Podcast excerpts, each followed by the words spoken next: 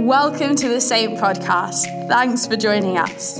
Our vision is to bring hope to the people of East London, and I'm praying that you would feel so encouraged by this week's talk. All right, before we dive in tonight, I want to do a quick survey. Uh, we've been here for these past few days at Renaissance, and we've been exploring the dynamics or the intersection of creativity and spirituality. And, and so, most of you are either attracted to the creative space or you live your lives in a creative space or you identify yourselves as creatives. But I want to take a quick survey and I'm going to need you to sort of put aside your, your British humility and just tell me what you really think. Otherwise, the survey will not work properly. I, I wonder how many of you, and I'm going to ask you to raise your hands, would identify yourself as a creative genius. Now, not as a creative or a creative wannabe or a creative lover or a creative activist, but a creative genius that you'd say, yeah, if I had to evaluate myself in the contrast to other creative geniuses, I would say I'm a creative genius. So if that would be you, I just need to be honest in this moment. Just raise your hand really high and say, yes, I am a creative genius. Okay, I have four now, five, most of them in the back. I don't know what that says about creative geniuses, but, and did you feel mildly awkward raising your hand? Now, whoever's sitting next to you may disagree with you because they know you better, but I, I think it's amazing. In a room that has a natural filter for creativity, we have four people, maybe five, maybe six because you didn't raise your hand. They would say, I am a creative genius, so let me try something else that might help us identify ourselves better. How many of you would say that you are a linguistic savant? If you're not sure what a savant is, don't worry about the last question, okay? how many would say, I'm a, I'm a linguistic savant? Raise your hand. Okay, it's, it's a little smoky in here, so I cannot see your hands. Linguistic savants, identify yourselves. I see one way, way in the back. I, I, this is interesting because we had fewer people respond to being a linguistic savant than being a creative genius. And, and I, I would have imagined in some ways more of you would have identified yourselves as creative geniuses in this environment, but, but the truth is, you have more data that proves that you're a linguistic savant than perhaps that you're a creative genius.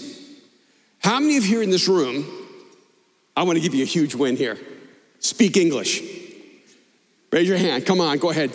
Humor me. All right, how many of you speak two languages? Raise your hand.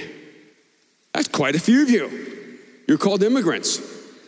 All right? How many of you speak three languages? Raise your hand.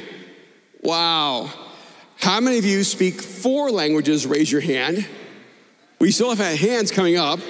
How many of you speak five languages? Raise your hand. Wow. Okay.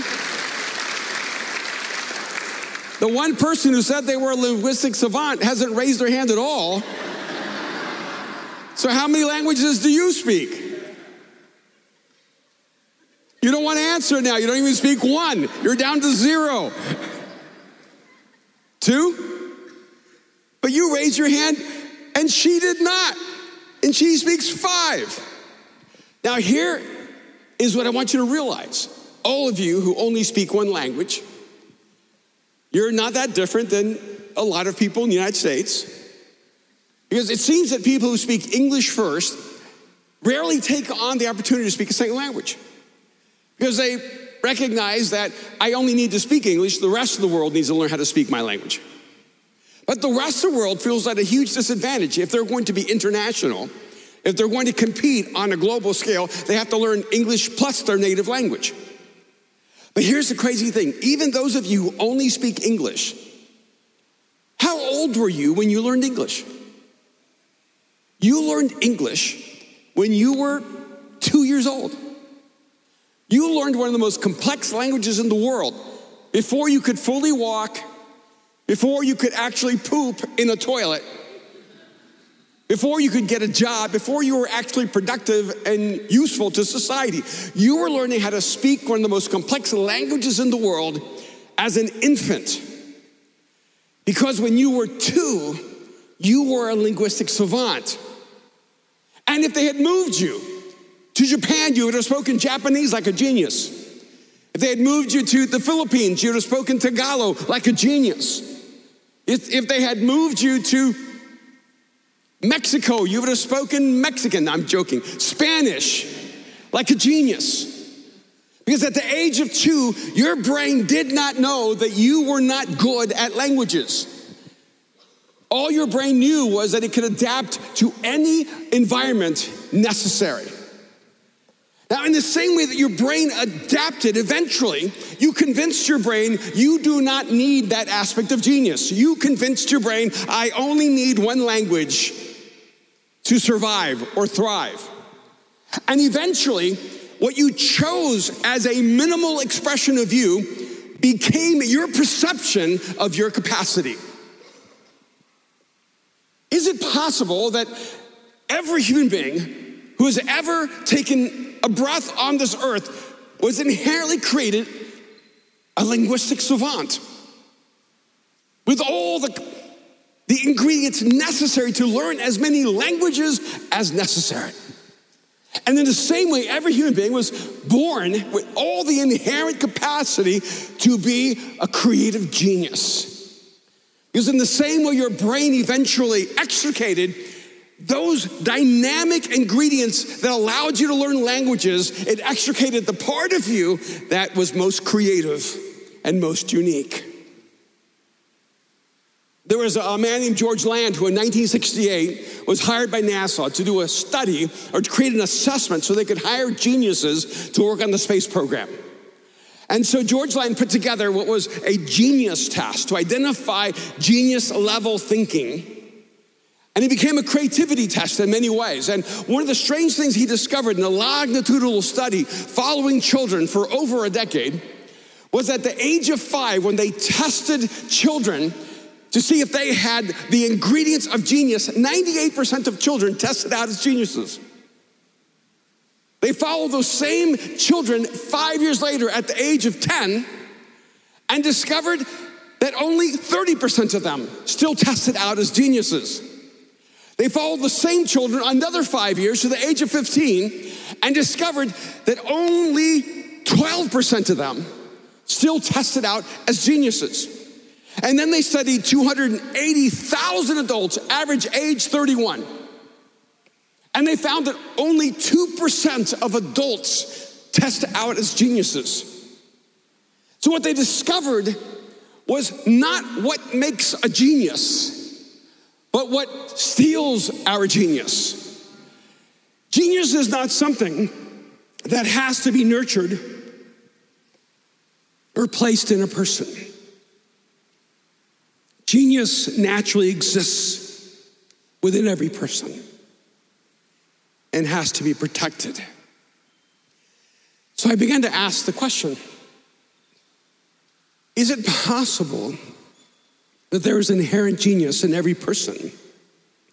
And that's a part of what has been lost when we were separated from our relationship with God.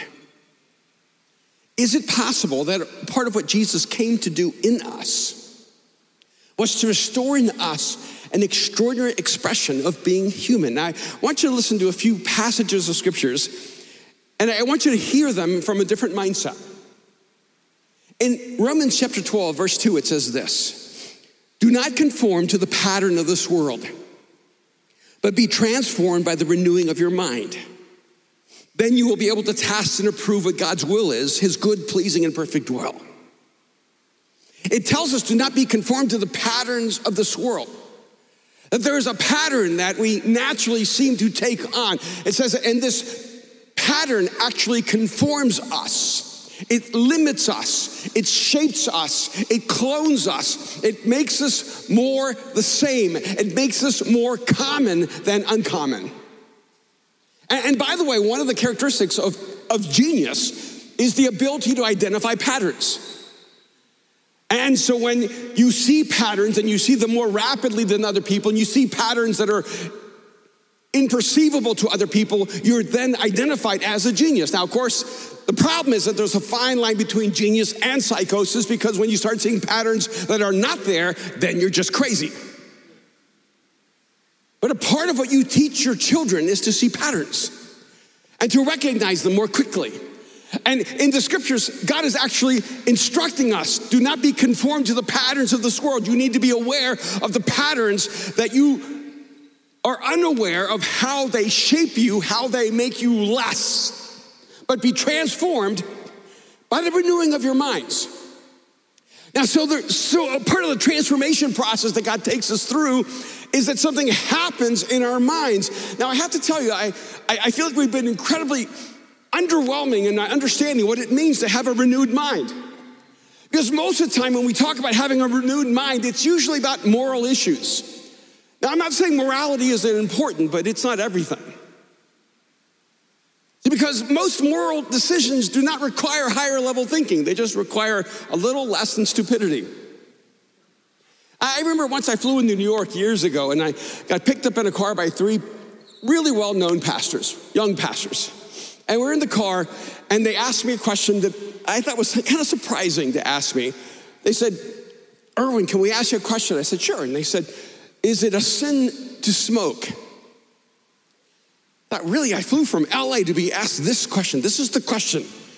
There's the burning issue inside of your soul. And they said, Is it a sin to smoke? And I, I, I paused for a moment and I said, Does everything have to be a sin? Can some things just be stupid? And it got real quiet in the car because I didn't even consider the fact that all three of them were addicted to nicotine and had in their own minds justified this addiction, but they didn't want it to be sin, so they're hoping it wasn't. I'm going, everything in life isn't sin. Some things are just self destructive, they're just not the best choice for your life. But we always seem to put renewing our minds around the most basic behavior.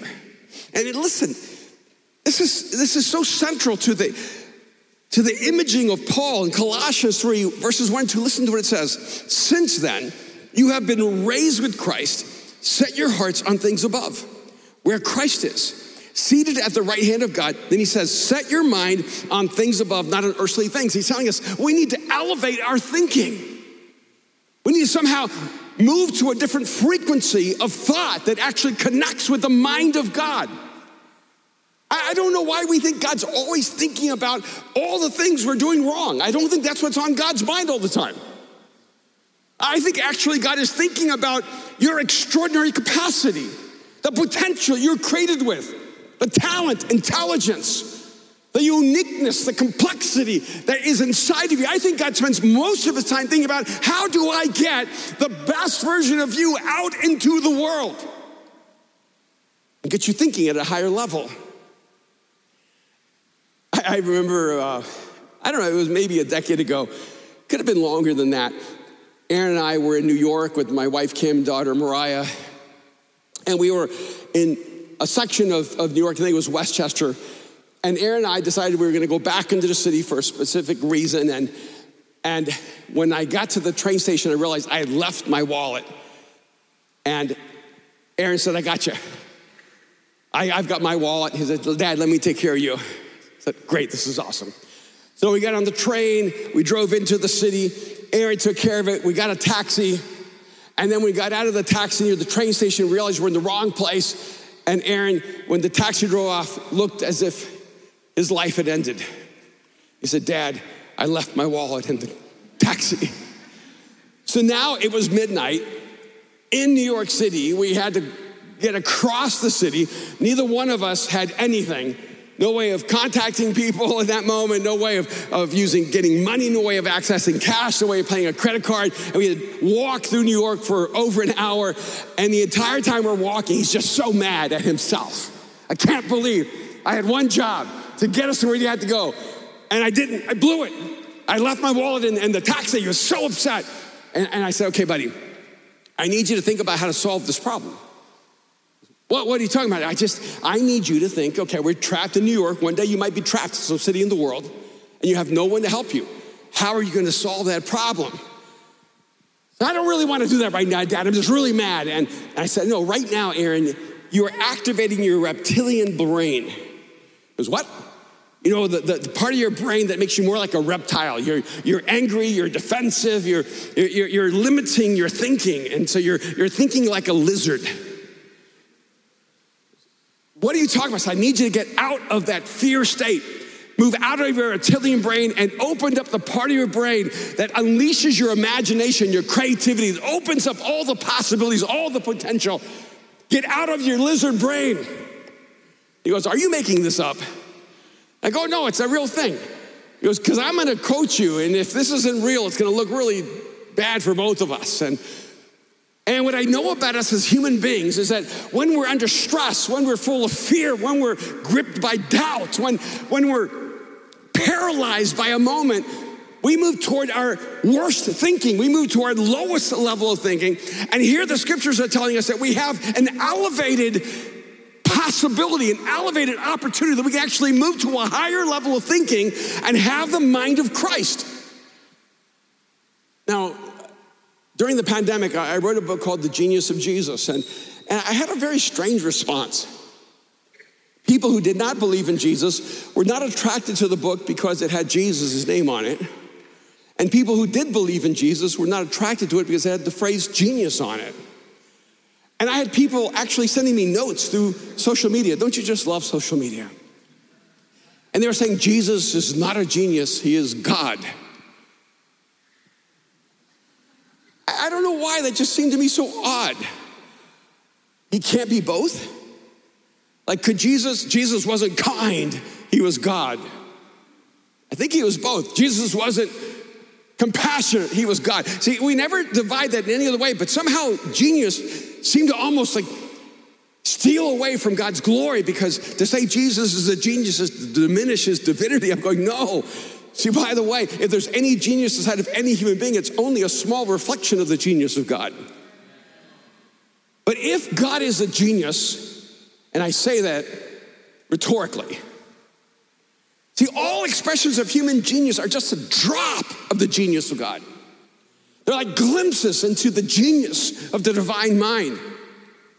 And here God is making available to us his genius.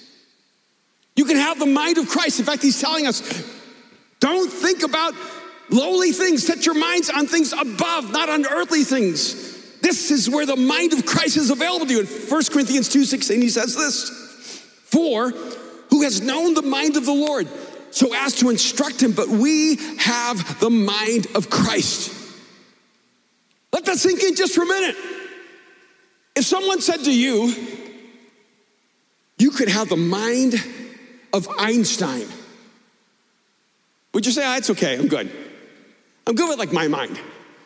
Or you could have the, the mind of Hawking's. No, I'm, I'm okay. I'm not really interested in physics, the universe, intelligence. If someone came to you and said, you could have transferred into your soul the genius of Picasso, what would your response be? the genius of Mozart, the genius of, of, of Steve Jobs or Elon Musk, would you say, oh no, I'm good? And in fact, what is odd to me is that all of those individuals pale in comparison to the genius of Jesus. Yet most of us are willing to live our lives living at our frequency of thinking rather than accepting this invitation from God to have the mind of Christ.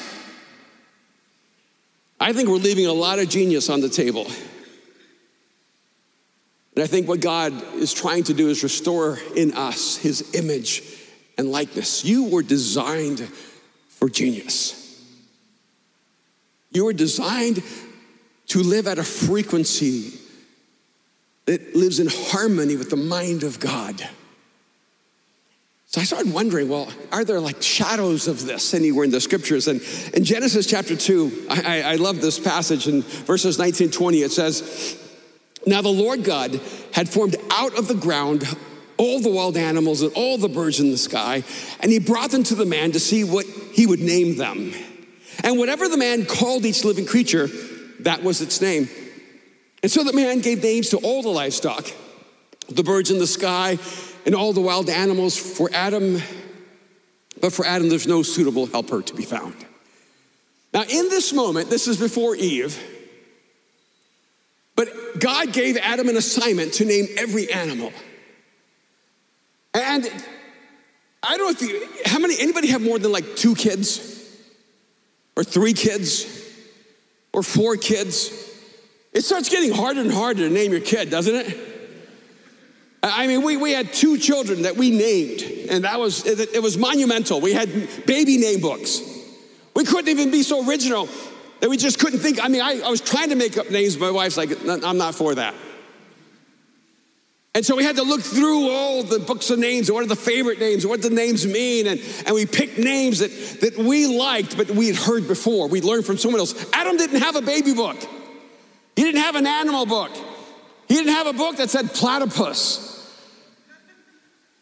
armadillo, octopus. I mean, it's kind of amazing to me that Adam had enough creativity within his creative genius to name every animal and never run out of a name python, condor, hawk, eagle. I mean, maybe after a while he was getting sort of exhausted and running out of some juices, but like cat, bat, rat.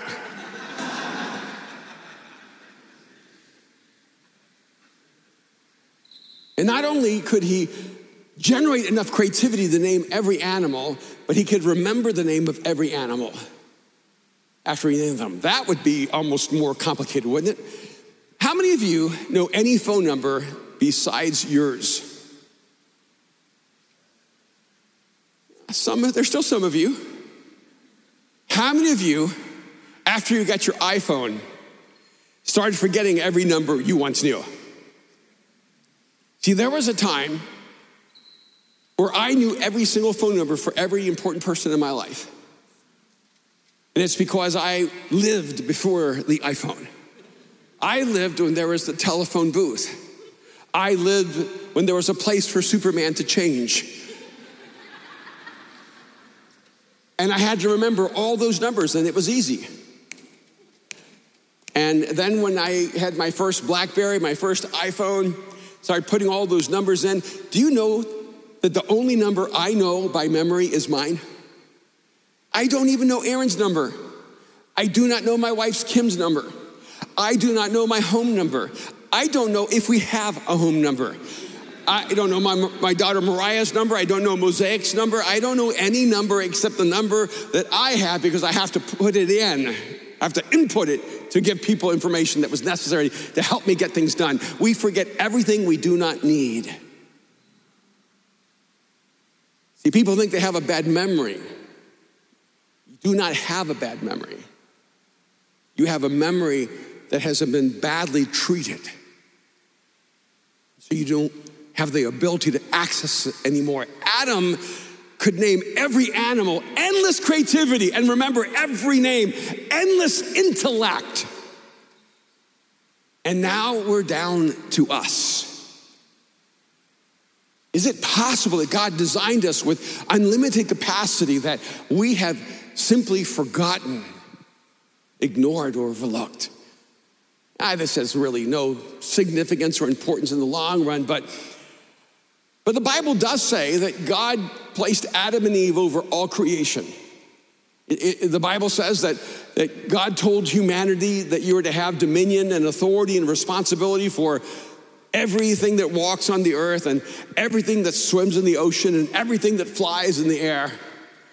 But how can you have dominion over creatures who inhabit a space that we are too limited to oversee? I mean, I can understand how we could have dominion over everything that walks on the earth because we walk on the earth. But how are we supposed to have dominion over the, animals of the ocean when we can't even dive deep enough to know what's there?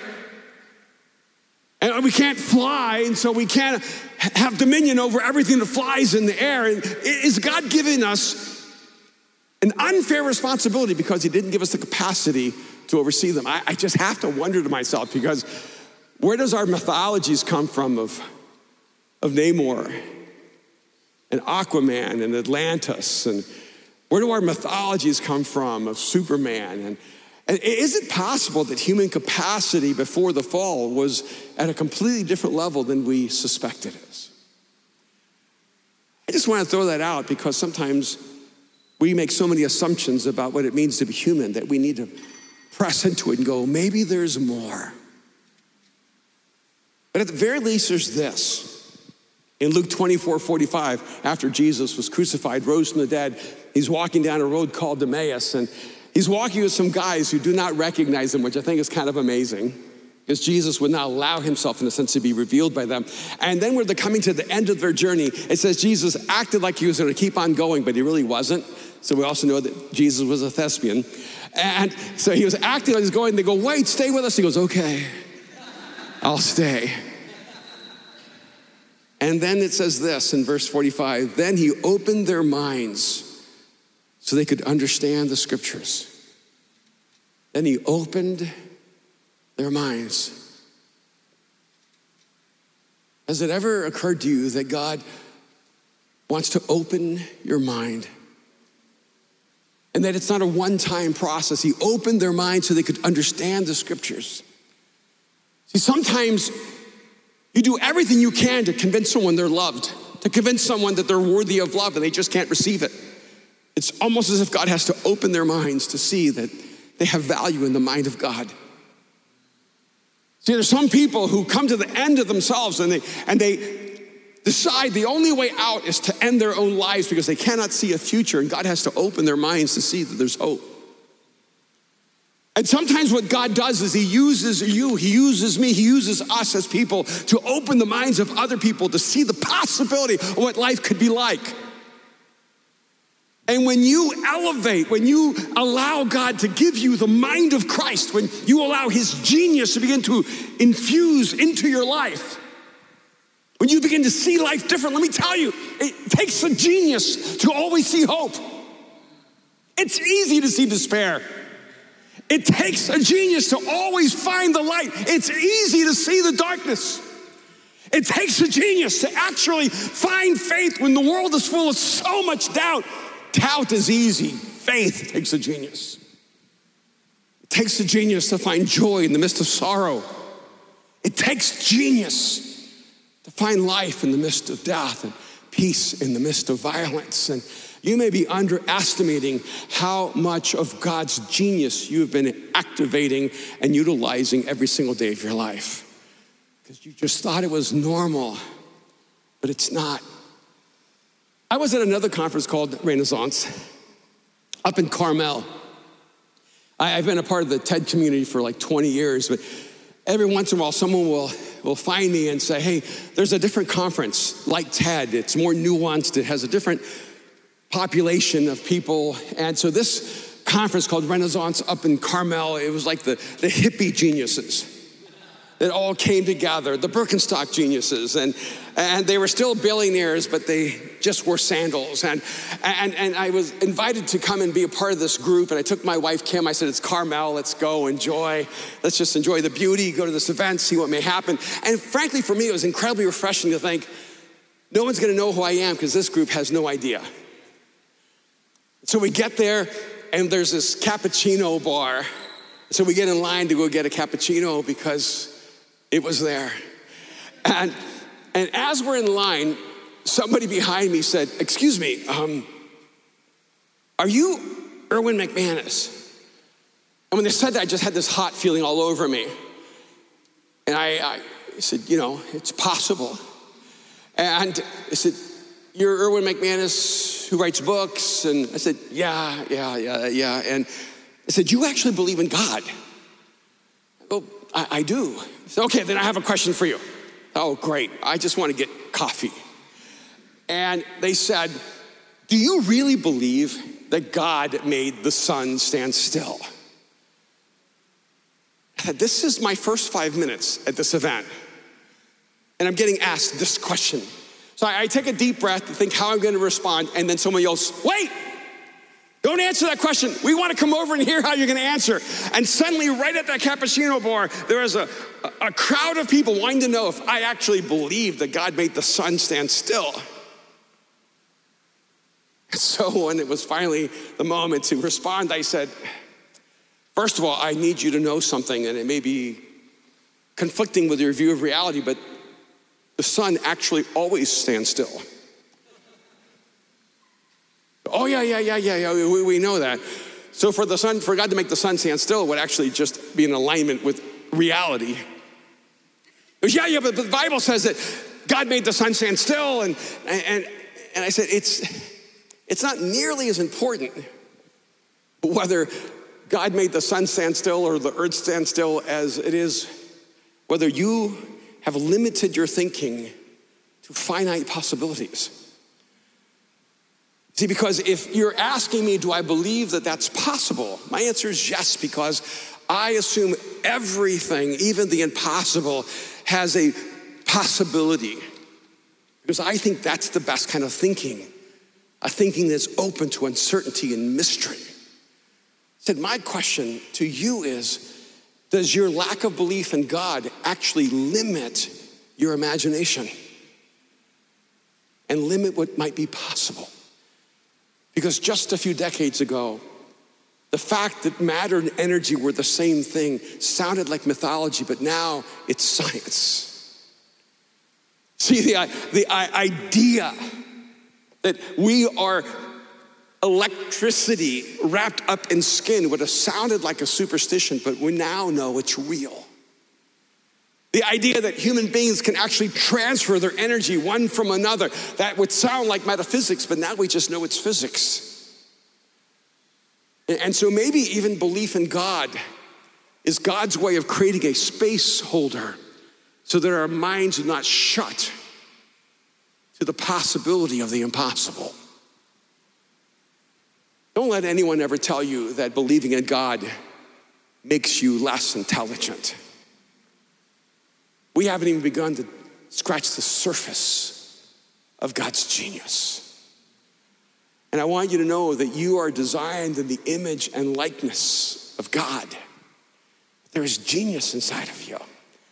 It's maybe latent genius. And I can tell you this when you were two, you were a genius.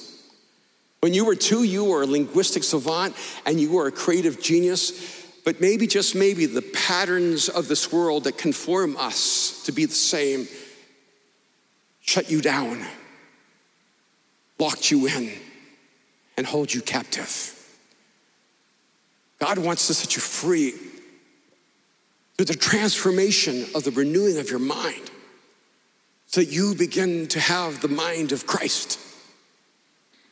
If Picasso came to me and said, Give me 20 years of your life and I'll make you the greatest painter in the world, I would have said yes. If John Lennon came to me and said, Give me 10 years of your life, I'll make you the greatest songwriter who ever lived, I would say yes.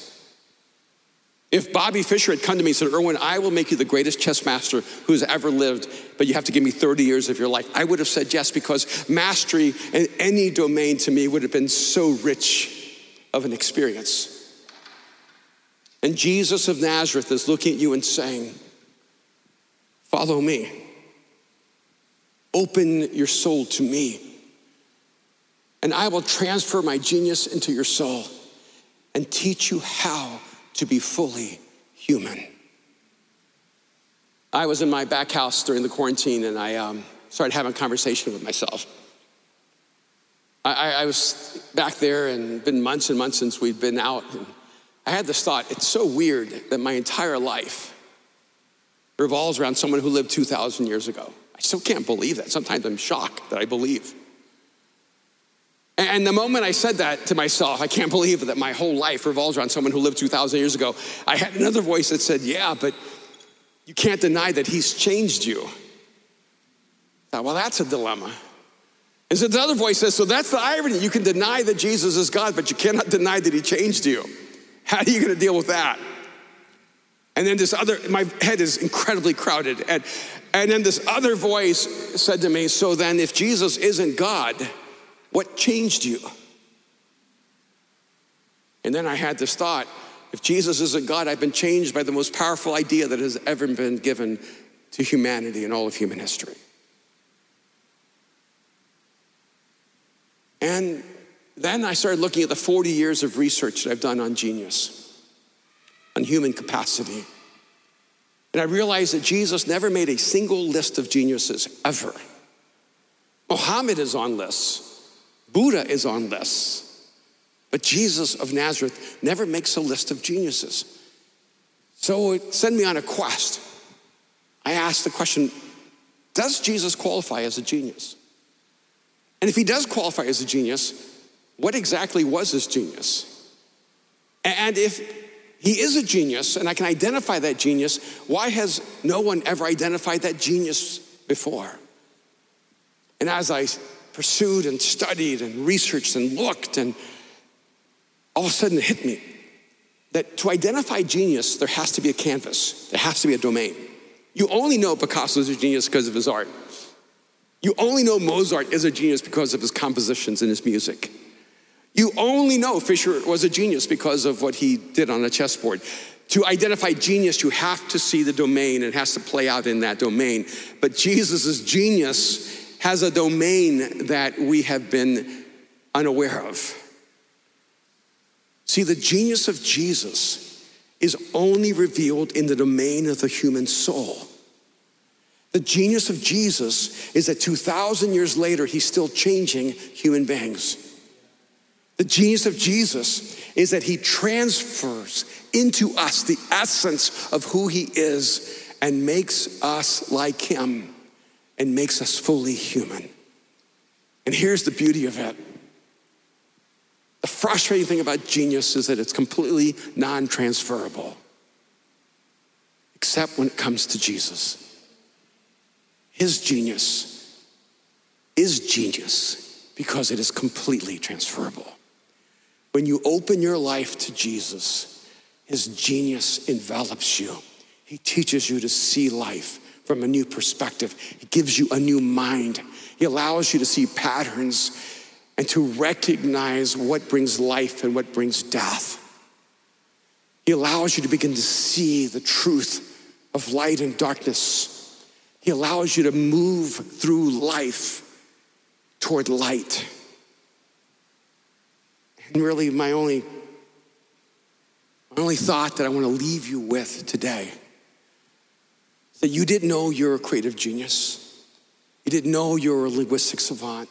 You didn't know what you were when you were born. There has never been on this earth an ordinary human being born. But tragically, tragically, most of us die after having lived ordinary lives. Isn't it time for us to elevate to the highest level of living? And instead of just trying to figure out how to not mess up, how to not sin, isn't it time for us to ask the question how can I live the life that God created me to live? How can I live a life that only God could imagine? Jesus did not die on the cross so that you could sin less.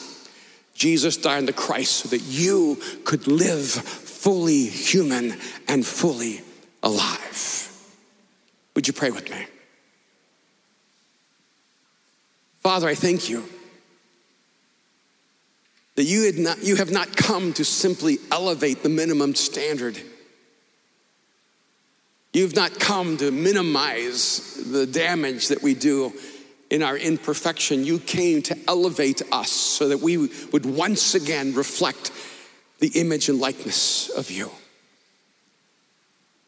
God, I pray that you would place in every single person here this extraordinary longing to live their life beyond their own capacity. That we would tap our souls into the life source of who you are as the creator of the universe. Jesus, I do not want to live at my level of thinking. I want to have the mind of Christ. But who has known the mind of God? But we have God's Spirit within us. But we have been given the mind of Christ. I pray, Jesus, that you would unlock your genius in us, that the world might see your beauty, your wonder, your image in us. We pray in Jesus' name. Amen. Thanks for listening to this week's talk. If you'd like to find out more, give, or connect with us, visit our website, saint.church. Have a great week, and we'll see you soon.